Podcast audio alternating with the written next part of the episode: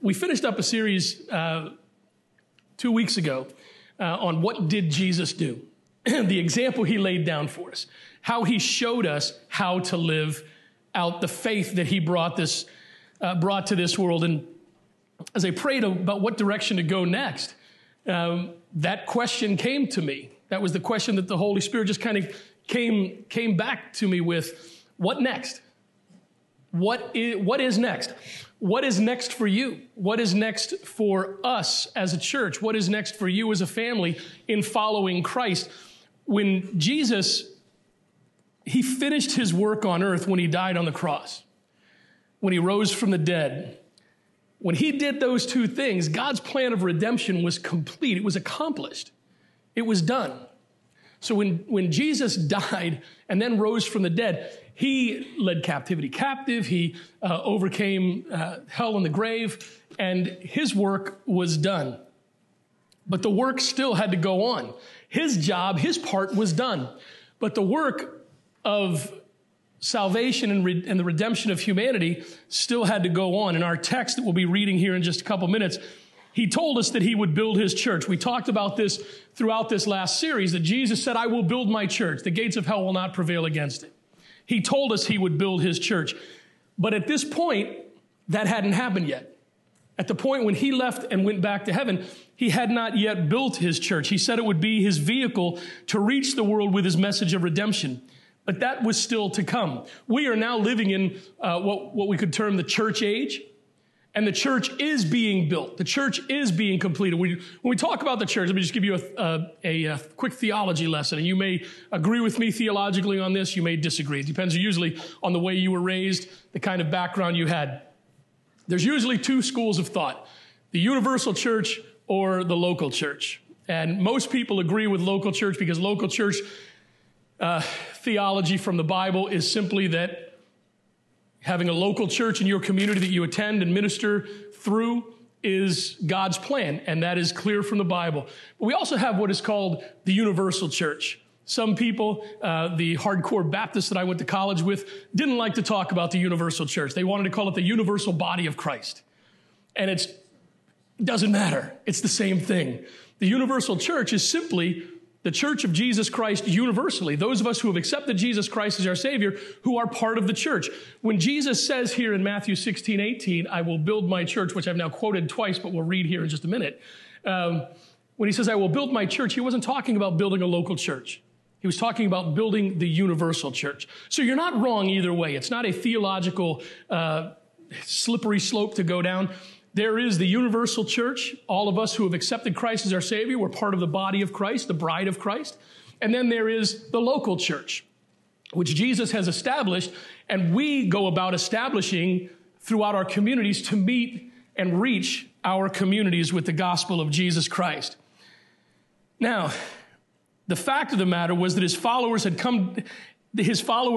to come together in unity and put into practice the principles and actions that he had taught them. Jesus did his part, but then he went away. Now he said, the promise that he gave that the church would be established and the church would get the gospel to the world was still the promise. But his people, his followers, had to take action. Now, he had given them some very strong principles to abide by and to incorporate. The first one was the great commandment. We see that in Mark chapter 12, verses 30 and 31. Love the Lord your God with all your heart and with all your soul and with all your mind and with all your strength. The second is this, love your neighbor as yourself. There is no commandment greater than these. Jesus gave us the great commandment. And this is the foundation for my philosophy of ministry, my basic philosophy of ministry, which is relationships build churches. Because this is what Jesus said here. Love the Lord your God with all your heart, your soul, your mind, and your strength. Have a relationship with God. Build a strong relationship with your Savior, with your Redeemer, with the one who died to pay the price for your sins. Build a strong relationship with him. Grow in that relationship.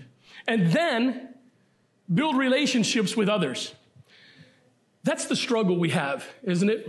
Especially in our society today, because we are so divided and so divisive, and it's so difficult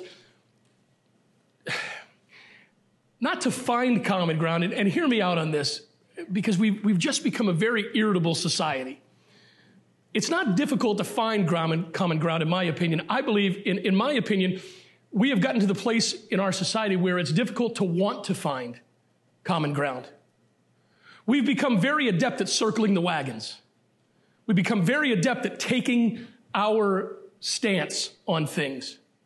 Yet we're not really strong in sitting down and having a chat with somebody. I had coffee with Andy Zander here, one of the new men of our church here this week. Just had a great conversation. We were both almost late for our next appointments because we just talked forever.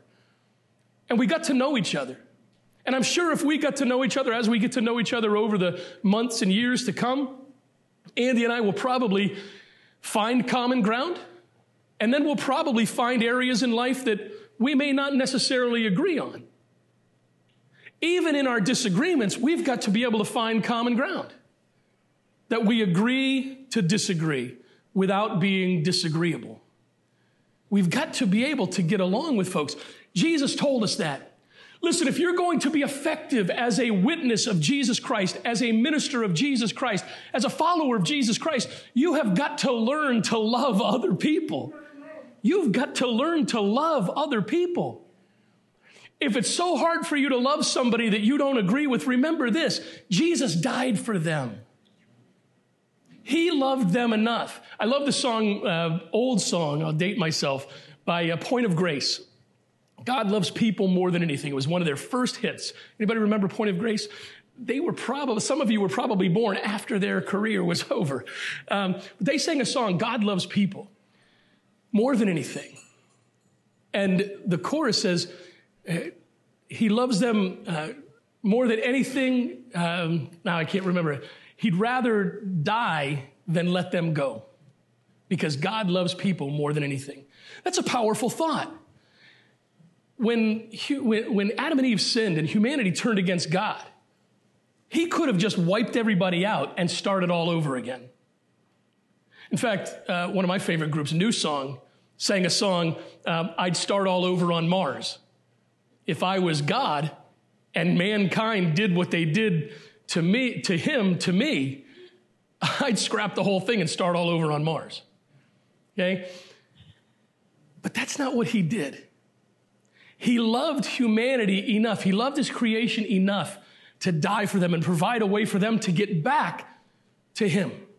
So if we can't find anything else to find value in someone, find value in them in this, that Jesus loved them enough to die for them.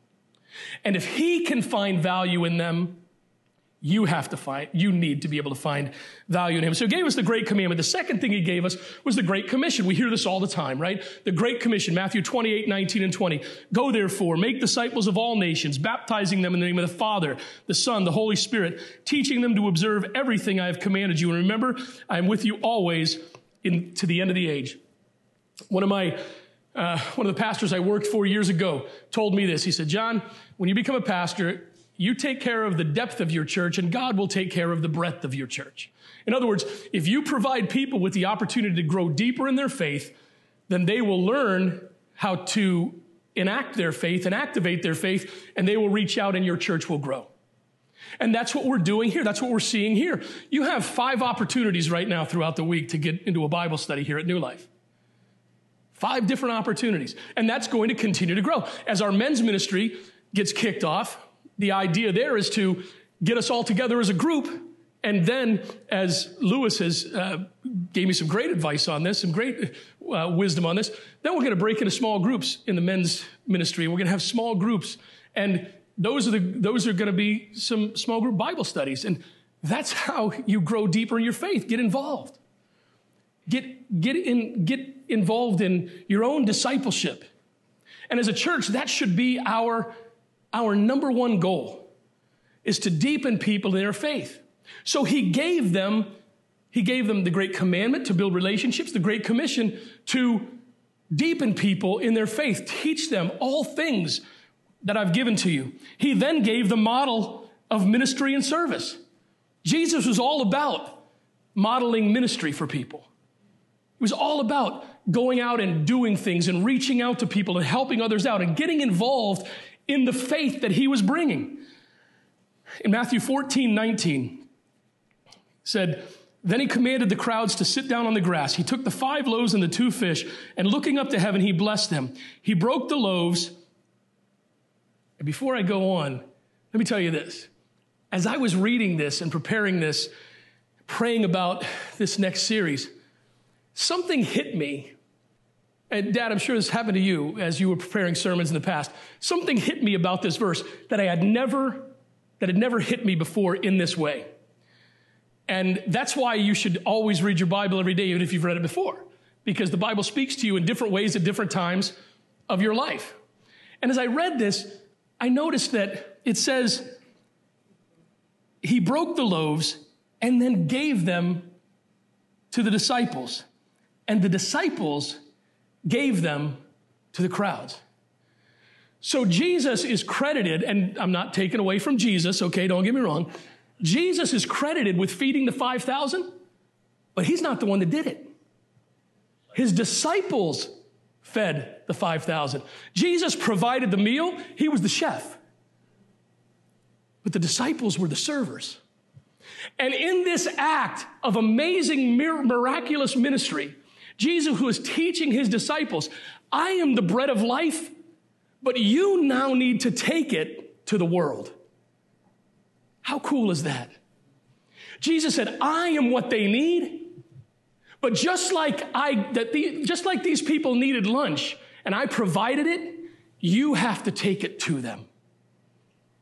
Jesus modeled ministry to his disciples and to us. So we have the perfect model, and we spent a lot of time talking about that in the last series. And then he sent the Holy Spirit to teach and guide them. John 14:26 says, "But the Counselor, the Holy Spirit, whom the Father will send in my name, will teach you all things and remind you of everything I have told you." Now, good Baptists really want to deny the powerful working of the Holy Spirit because we think that it's because they think that it's charismatic, it's Pentecostal, but it's not. It's Bible. The Holy Spirit truly exists. And the Holy Spirit was given to us to teach us and lead us and guide us. Don't get hung up in the little things that you don't agree with and fail to realize that the Holy Spirit is your teacher. The Holy Spirit is your guide through life, through your faith. He's the one that will teach you how to use what you're learning. He's the one that will open the doors for you. We're going to be talking as we get through into this series about using your gifts. That God is not going to get into the specific gifts. We're going to be talking about using your gifts and allowing the Holy Spirit to teach you and help you to understand. I've had the pleasure of being married to Aaron now for this week. It'll be 8 years, October 1st. And how long for you guys? Same, 8 years. Really? Are you serious? Same, exactly. No kidding, no kidding. This couple, Josh and Taylor, we're married on October. I can't believe it. Same amount of time. That's cool. That's cool. We're going out to dinner with them to celebrate our anniversaries. But I've been married to Aaron for 8 years. It's been a huge privilege. I've loved getting to know this woman, loved spending time with her, and I've loved watching her grow in her faith.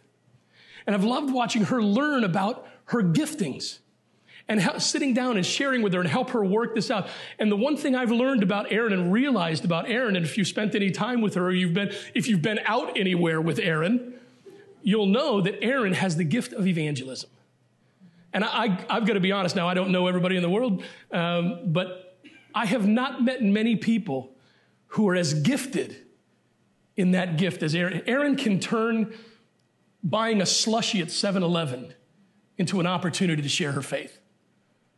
It's just amazing to me. I don't have that. I can sit down and talk, but it would be it's kind of an awkward turn to make for me. Hey, I'll have ham and eggs. And by the way, but she just has that natural gift. Therefore, as a pastor, it's my job and my responsibility to provide opportunities for her to use that gifting. Many of you are here today because you met Aaron, right? You met Aaron, or somebody you know met Aaron, right? And that's the same with the giftings that we have. Many of you have different gifts. We're going to find out about that.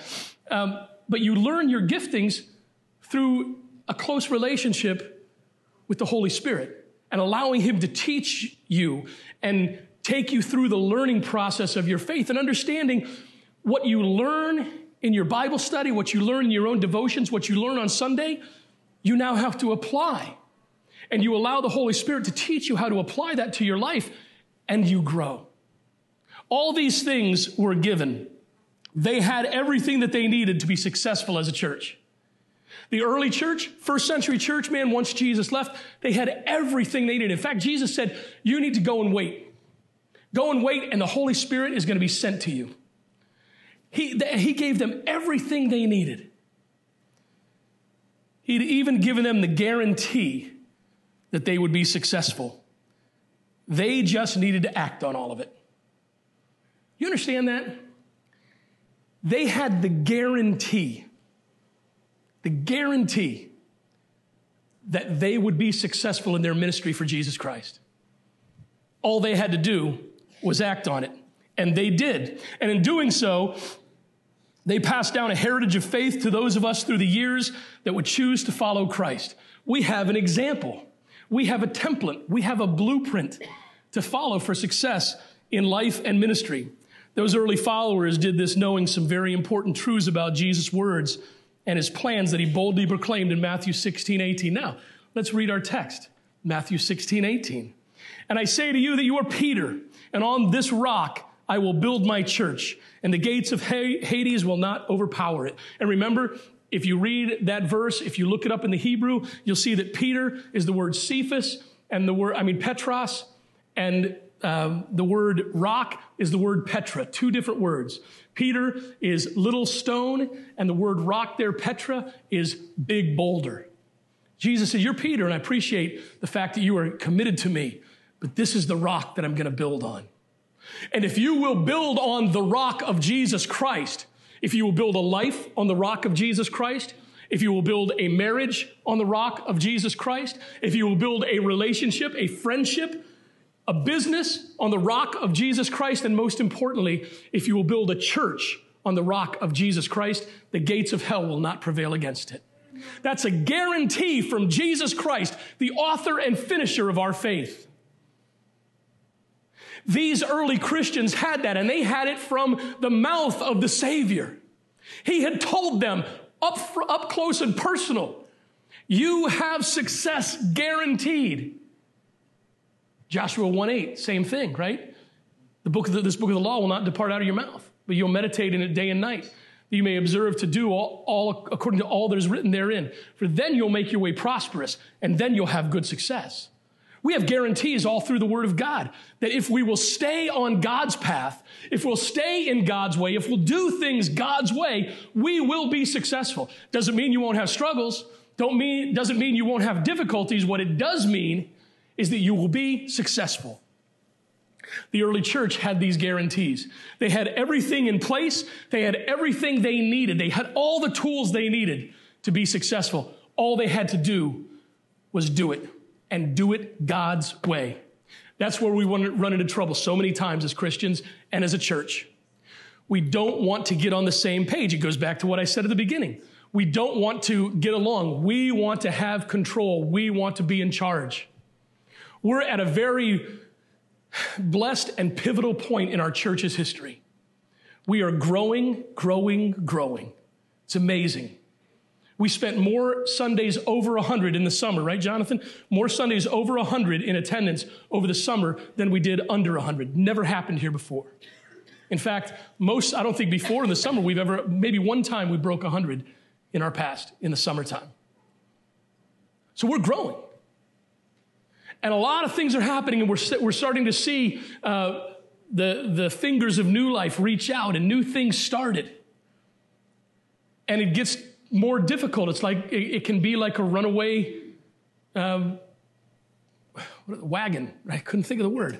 It's like a runaway wagon, and you've lost the reins of the horses, and you're trying to get them back. If we don't do things God's way, if we do things God's way, this wagon isn't going to stop. It's going to continue down the road, and great things are going to continue to happen. We're going to continue to see things go on. But I'm telling you, folks, the danger of where we're at right now is that we start to do our own thing our own way. And if we start to do our own thing our own way, we're going to get in trouble. And we're going to lose focus. We're going to lose unity. Go back to that great commandment, love your neighbor as yourself. You know what that means? Your neighbor has as much value as you do. Your neighbor matters as much as you do. We had, I've just got to say again to our Brazilian friend, that was amazing last Sunday, guys. It was, I had more good comments and messages back from that Sunday than I have on a Sunday in a long time. And it was awesome. You guys did a phenomenal job. And what that showed me and what it should have shown our church is that we have a group of people that are burdened to reach a section of our community that we can't reach on our own. So they're coming to our church and partnering with us, and we are partnering with them, and they have amazing value in ministry. They know what they're doing, man. Did you realize that? They know what they're doing. And if we allow them to come in and they join in and we all work in unity, do you realize we're going to have Portuguese-speaking people in our area come to know Christ? How cool is that? I can't speak Portuguese. They can. You see, that's, and by the way, let me just throw this out there. I'm not offended by that. I think that's awesome. These are people who have a gifting from God and have a burden, a passion from God to do something that I am not able to do. I love that. I love that my church is open to that kind of ministry. We're seeing all kinds of things go on. I talk about the men's ministry again. I put the gentleman in charge of it that I did because they're, quite honestly, they're younger than me. And to reach this generation of men, you really need to be tuned into their generation. I'm there to support. I'm there to help. I'm there to mentor. But I'm feeling really old because I don't get a lot of this younger generation. I need an interpreter, like I said. And my son is my interpreter for this generation, really my oldest son. I find no shame in that. I think that's awesome that I've got men and I've got women that are doing great things with the ladies of our church, doing things that I can't do. And I find that awesome because people are gifted in different ways, but we're not going to get into that message today. Now, there are some primary truths from this passage that we need to understand. Some are blatantly stated and some are implied by the statement Jesus made about his church. Things that the early church knew and acted on. The early church understood and took steps to take care of. And I want to share those with you this morning. The first one is this. The church is the primary functionary in God's plan of redemption. The church is God's primary functionary in God's plan of redemption. Why is that important? Because that's God's plan. Because that's God's way. You may not like it. You may prefer to attend Bedside Baptist on a Sunday morning. But God says you need to be in a church. Why? Because it is God's primary way of reaching the world for Jesus Christ. Jesus died for our sins, but there had to be a plan to get the message to the world. The church is God's vehicle, the vehicle by which the world will be reached with the gospel. That's God's plan. Like I said, you may not like it. You may disagree with it. If you disagree with it, you disagree with the Bible. Just understand that. Because God's plan to reach the world is to reach the world through the local church. That's God's plan. Paul modeled that throughout his ministry. Paul didn't just go around preaching in the marketplace throughout Asia. Paul went to cities and established churches. He established churches. And those churches he oversaw. He put individuals in charge to oversee it, to lead it, to preach to them. And then he went and started another church somewhere else. because God's plan for reaching the world is to reach it through the local church. That's God's plan. The second thing is this: the church is built and empowered by Jesus himself. The church is built and empowered by Jesus himself. The blueprint for the church has been laid out in God's word, and the Bible tells us that Jesus is the living word, so the word of God is Jesus' message to us about how to live out the Christian life. And we have throughout the Bible the teaching and the training and the blueprint for establishing a church. Now, there are different philosophies. Some of you come from different philosophical backgrounds in churches. We have people that have come to visit here, and the philosophy that we employ here is not the philosophy that they choose to be involved in, so they find somewhere else to go. Philosophy is one thing. Reaching people through a certain philosophy of ministry is important for a church to have an identity. But philosophy is not theology. Let me explain that. The way you do things is not your theological statement. The way you stand on the Word of God and what you believe about the Word of God, that's your theology. Here in New Life, the Word of God is our source. The Bible is our source. From cover to cover, mistake-free. Mistake-free.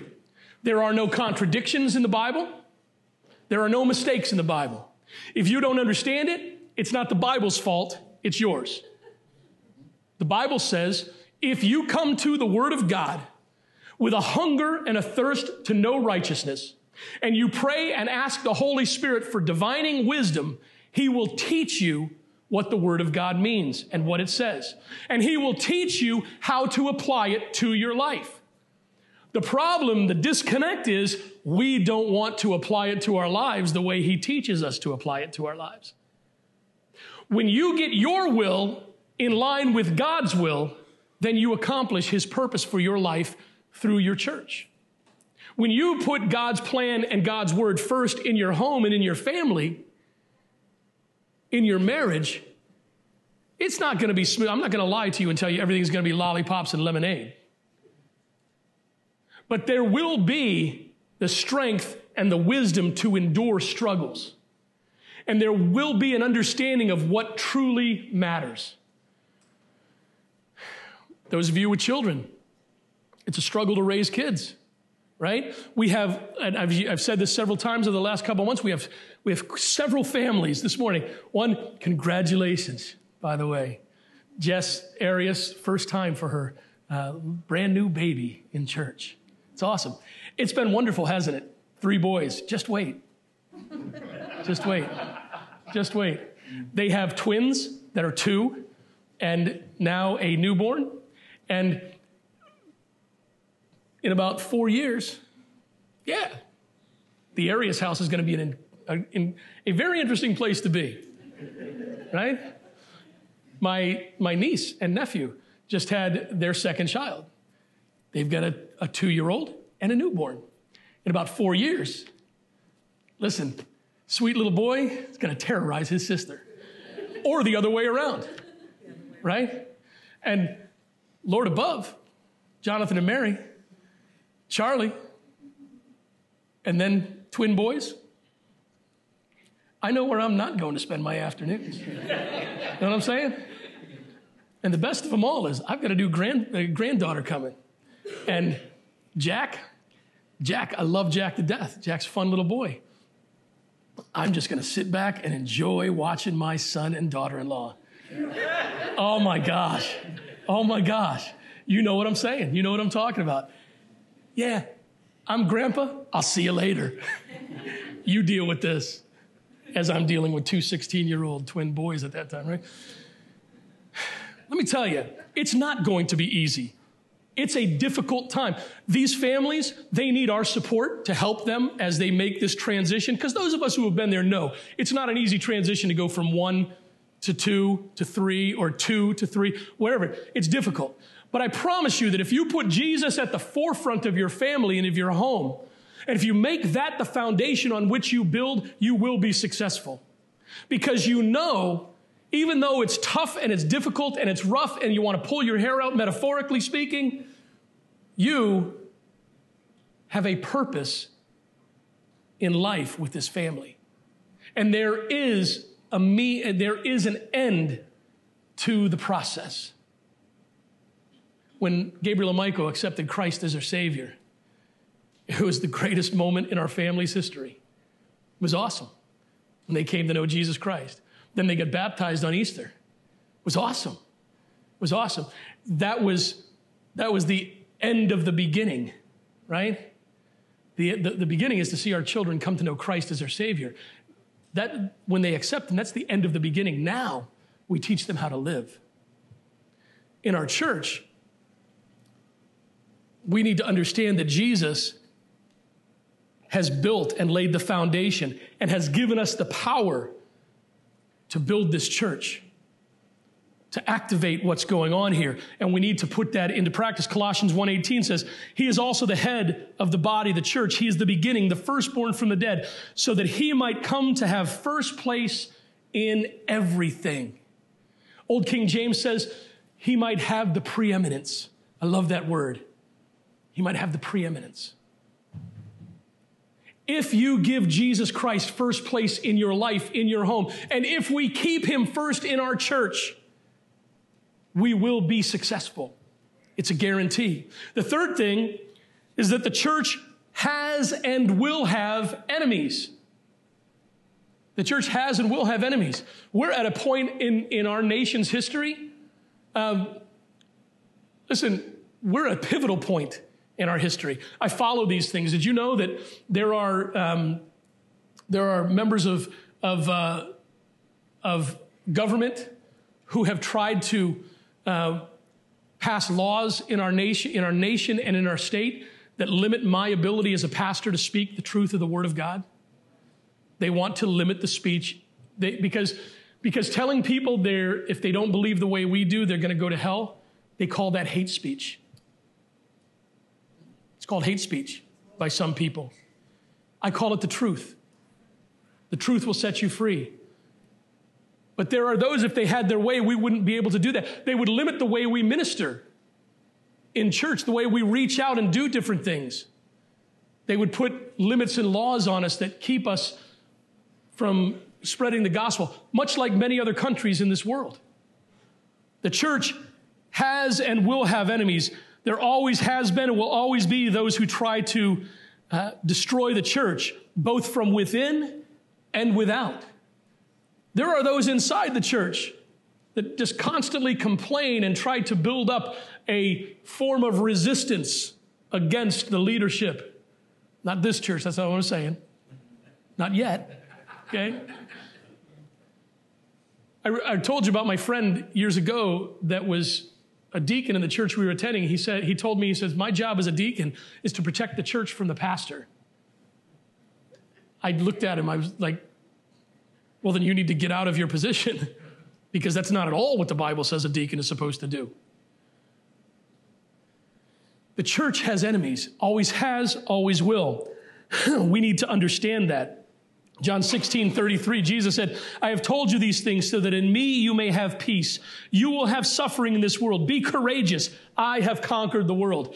We do have enemies. We will have enemies, but we can't let them win the day. We need to realize and remember that Jesus Christ has already won the war. Understand this. The war has already been won. The outcome is already assured. But you as a Christian, listen to this, the outcome has already been assured, but you as a Christian could still be a casualty of war. You understand that? The outcome is guaranteed. We still have to fight battles every day. And even though the outcome has been assured, you could still be a casualty of war. You need to make sure you stand on the Word of God and understand that your hope is in Jesus and nothing else. Your hope is in Jesus and nothing else. The fourth thing I see is this. The church is eternal.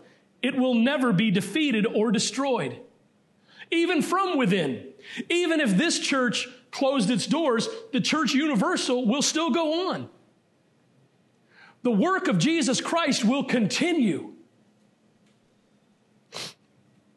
Ephesians 5:27 says he did this to present the church to himself in splendor, without spot or wrinkle or anything like that, but holy and blameless. There is no power in the universe that can defeat the church. These were guarantees that Jesus gave to his followers and that he gave to us. If we stay true to the Word of God here at New Life, in our church and in our lives, if we stay true to the message that we've been given, if we continue to reach out with others with the love of Jesus Christ and the gospel message of Jesus Christ, if we continue to keep ourselves pure in actions and we continue to seek after the Word of God and the truth of the Word with a hunger and a thirst for righteousness, we will be successful here at New Life. We will continue to be successful here at New Life. Listen, we're growing, and I'm already talking to Jeremy and some other men in the church about things we can do to continue to expand, to continue to meet the needs and reach. We're already in discussions, and talk to our deacons in our meetings. We're already talking about the infrastructure of a second service. How many of you would like a 9 o'clock service to go to? Yeah, got a lot of people that would love a 9 o'clock service.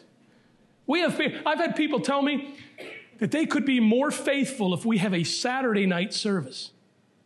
So the second service we're going to add is 9 o'clock Sunday morning. The third service we're going to add is a Saturday night service, probably at 5 o'clock, 5:30, something like that. Because we want to give people the opportunity to be in church every week. And the more we grow, the more opportunity we have to splinter and fail. But if we keep Jesus as the foundation, we know we'll be successful because he's promised that to us. I know a lot of you are new in faith. A lot of you have come from churches where it's been a troubled background in those churches. And many of you came from dysfunctional churches. I've been a part of dysfunctional churches before. And sometimes you have to walk away from a dysfunctional church because nobody else wants to be functional.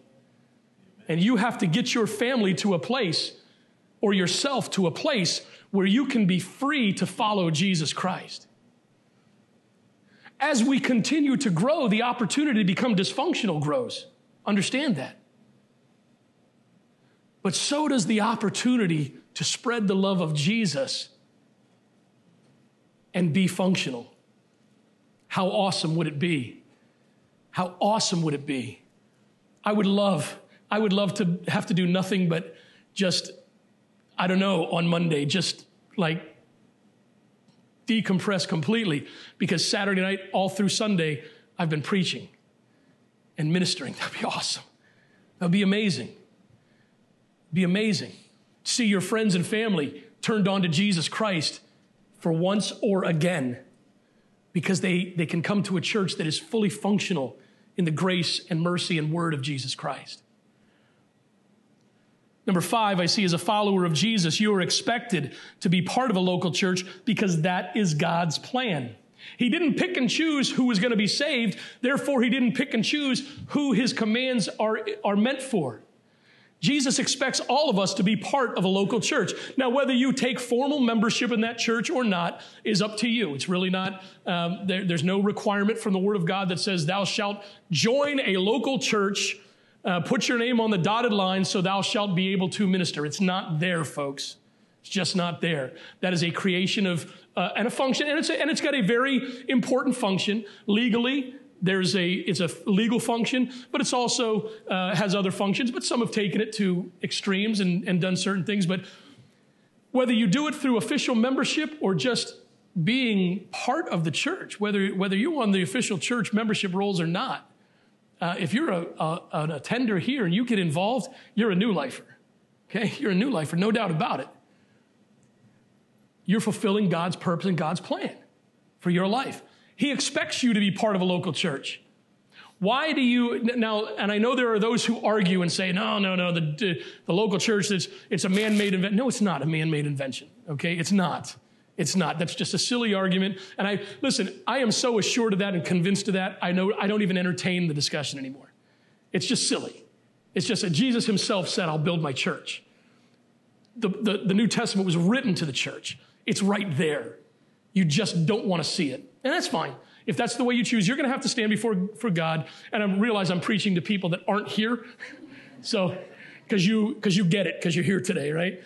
But it's God's plan that we be part of a church. And as we continue through this series, we're going to talk about how to be part of this church. The opportunities that are there, the way you get. Not everybody can be a teacher. Not everybody's gifted to be a teacher. Therefore, don't try to fit a square peg into a round hole. If you're not a teacher, we're not going to make you a teacher, okay? Quite honestly, if you don't have the gift of teaching, I don't really want you teaching, okay? Because you're not fulfilling the gift of God in your life. There's so many other ways that you can get involved. Listen, if you want to be a hairdresser for Jesus and you're counting on me to be your client, you're going to have to find something else to do. Sorry, Lewis, didn't mean to make you cry. Right? That's just the way it is. God's gifted you in certain ways, and you need to get involved in those ways. 4 times in the book of Acts, the word added is used. 4 times in the book of Acts, the word multiplied is used, talking about the growth of the church. In other words, when people got saved, when people accepted Christ as their Savior, they connected with the church. It's important. It's God's way. Boy, how awesome is it when you start to you go beyond just addition of the church and you turn your growth of your church to multiplication. That's pretty cool. The arithmetic of church growth, right? We go from addition, we don't even talk about subtraction, right? We go from addition to multiplication. Boy, when the church started multiplying, then they started shooting people out everywhere, and they started planting churches in other cities and other regions of the world. Amazing. Hurry on. 1 Corinthians 12:27 says, "Now you are the body of Christ and individual members of it." Here we go. We go from the universal church that Jesus was going to establish down to the local church. The local, you're individually members of it.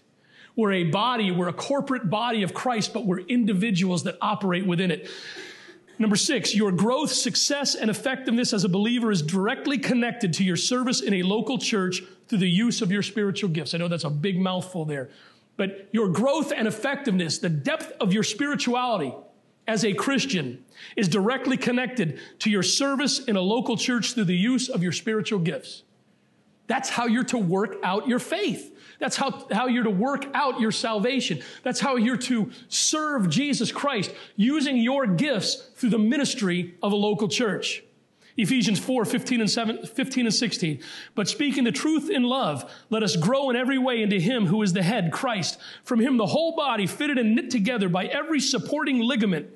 Remember we talked about that a few weeks ago? How ligaments support and how we're all connected in this.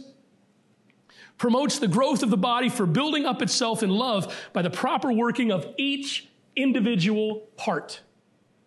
We grow and become a greater, stronger, more powerful church for the kingdom of Jesus Christ by each individual member growing stronger and serving and doing their part, whatever that part is. And then lastly, whether or not you take advantage of your opportunity to be involved in a local church, the work and plan of God will go on and be successful. God will always have someone to fill the need. Just because you don't agree, just because you don't believe, and just because you walk away, just because you don't get involved, doesn't mean the plan of God is not going to go forward. The church is indestructible. The mission of Jesus Christ will always go forward. God will always have a people.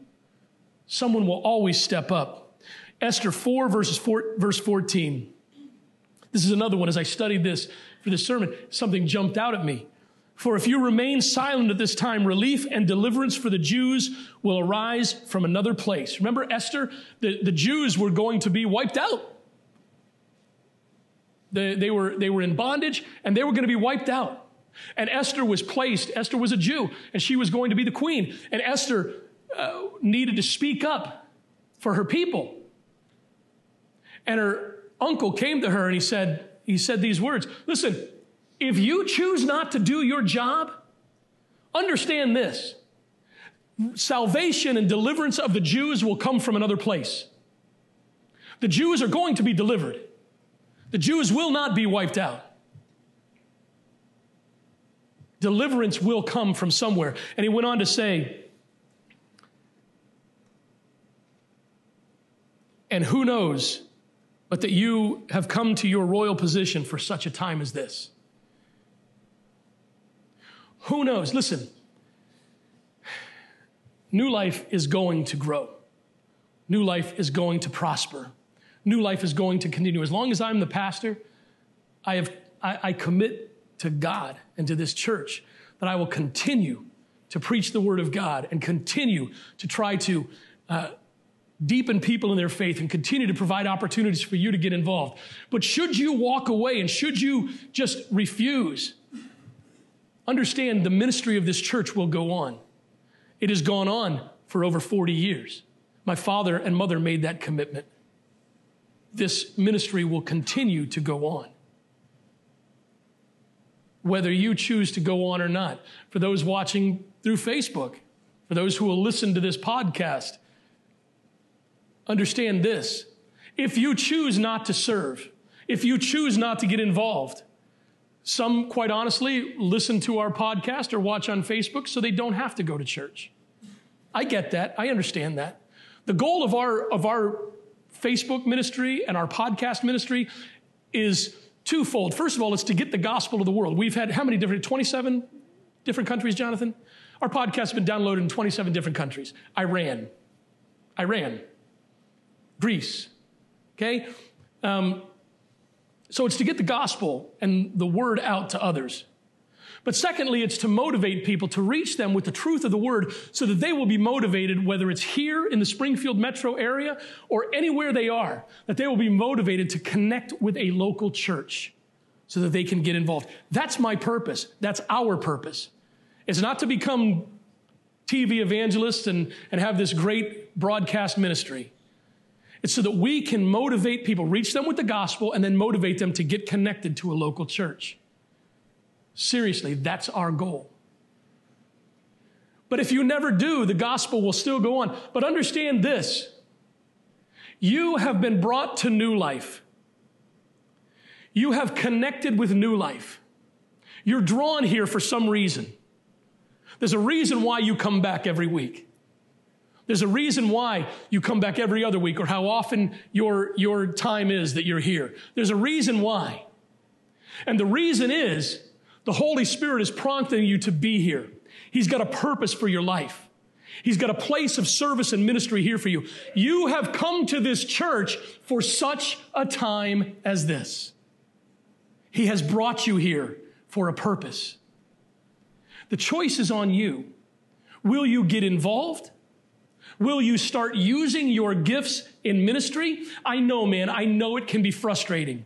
Sometimes, even at a church our size, sometimes people can be locked out of ministry because somebody else is doing the job. But there are other places to get involved. And we will add ministries we need to as we move along, as we have the need for them. But while you're waiting, or maybe while you're trying to find out what your gifting is, my greatest advice to you is this. Get involved somewhere. Start doing something. Start getting involved with somebody. Check out talk to one of our deacons and see if they can plug you in somewhere. See if they can connect you with something. Because the best way to figure out what God has for you is to start getting busy in the ministry of Jesus Christ. Your choice is whether or not you want to be part of God's plan or just sit on the sidelines and watch. Through this series, we're going to be taught how to get involved and thrive, how to be a vital, prosperous member of a vital, prosperous church, to be a functional Christian in a functional body of Christ. I'm excited, man. I'm excited about what God is doing here. I'm excited about watching people connect with their faith. One of the greatest things for me is to see people who have been searching for their purpose to see them find it and to watch them blossom as followers of Christ. It's amazing. It's amazing to see. I challenge you to be here for this series. Find out and pray and ask God what he would have you to do and where he would have you to be in this church. Let's pray. Father, thank you for the opportunity to be here today. Thank you, Lord, for your word, for the truth of it. God, I pray that each and every one of us will come to you in prayer, asking, seeking, knocking, Father, to find out what it is you have for us and where it is you want us to serve. Lord, as we go from here today, I pray that we'll honor you with our lives, that we will honor you with our service. Lord, open doors for us. Let us see them plainly so that we might be able to walk through them and reach the people that we need to reach for you. Bless us as we go, Lord. In your name we pray.